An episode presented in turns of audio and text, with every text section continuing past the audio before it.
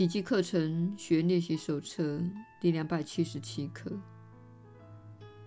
愿我不再用自定的法则来束缚上主之子。亲爱的天父，你的圣子是自由的。愿我不再幻想自己制定的身体自律束缚得了他。他并不受制于我那套保护身体的法则。任何无常之物动不了他分毫。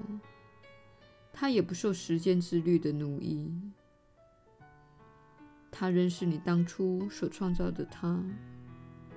因为除了爱之律以外，他不知道其他的任何法则。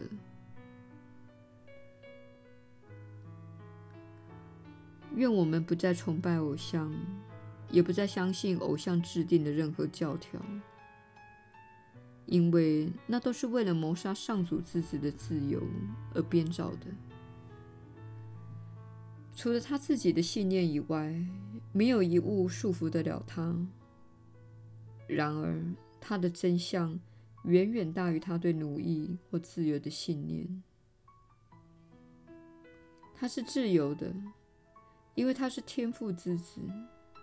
除非上主的真理是骗人的，除非上主也可能自欺，否则世界上没有一物束缚得了上主自己。耶稣的引导。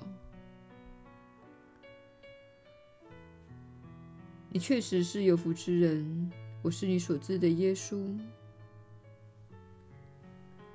你有许多问题，来自于你试图囚禁家人、朋友、爱人、伴侣或配偶。你觉得自己知道他人应该奉行的法则，你把这些法则投注在他们身上，并表示你知道什么对他们是好的。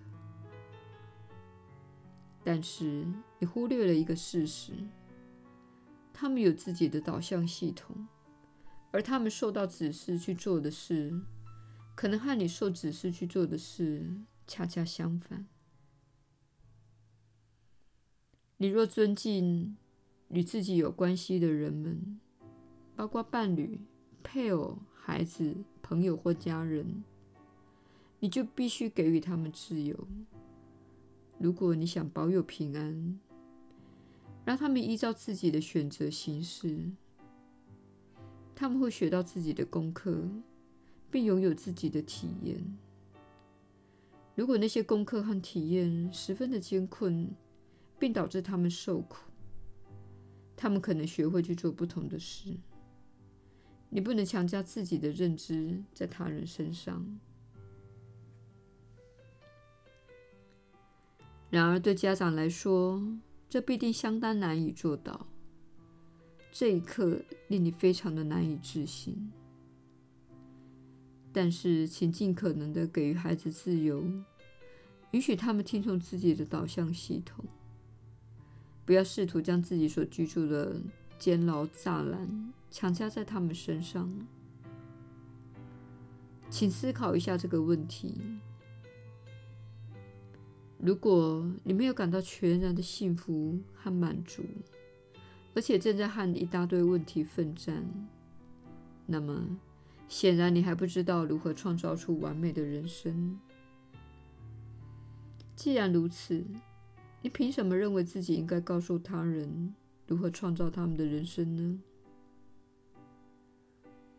事实上，你是在告诉他们如何妄造人生。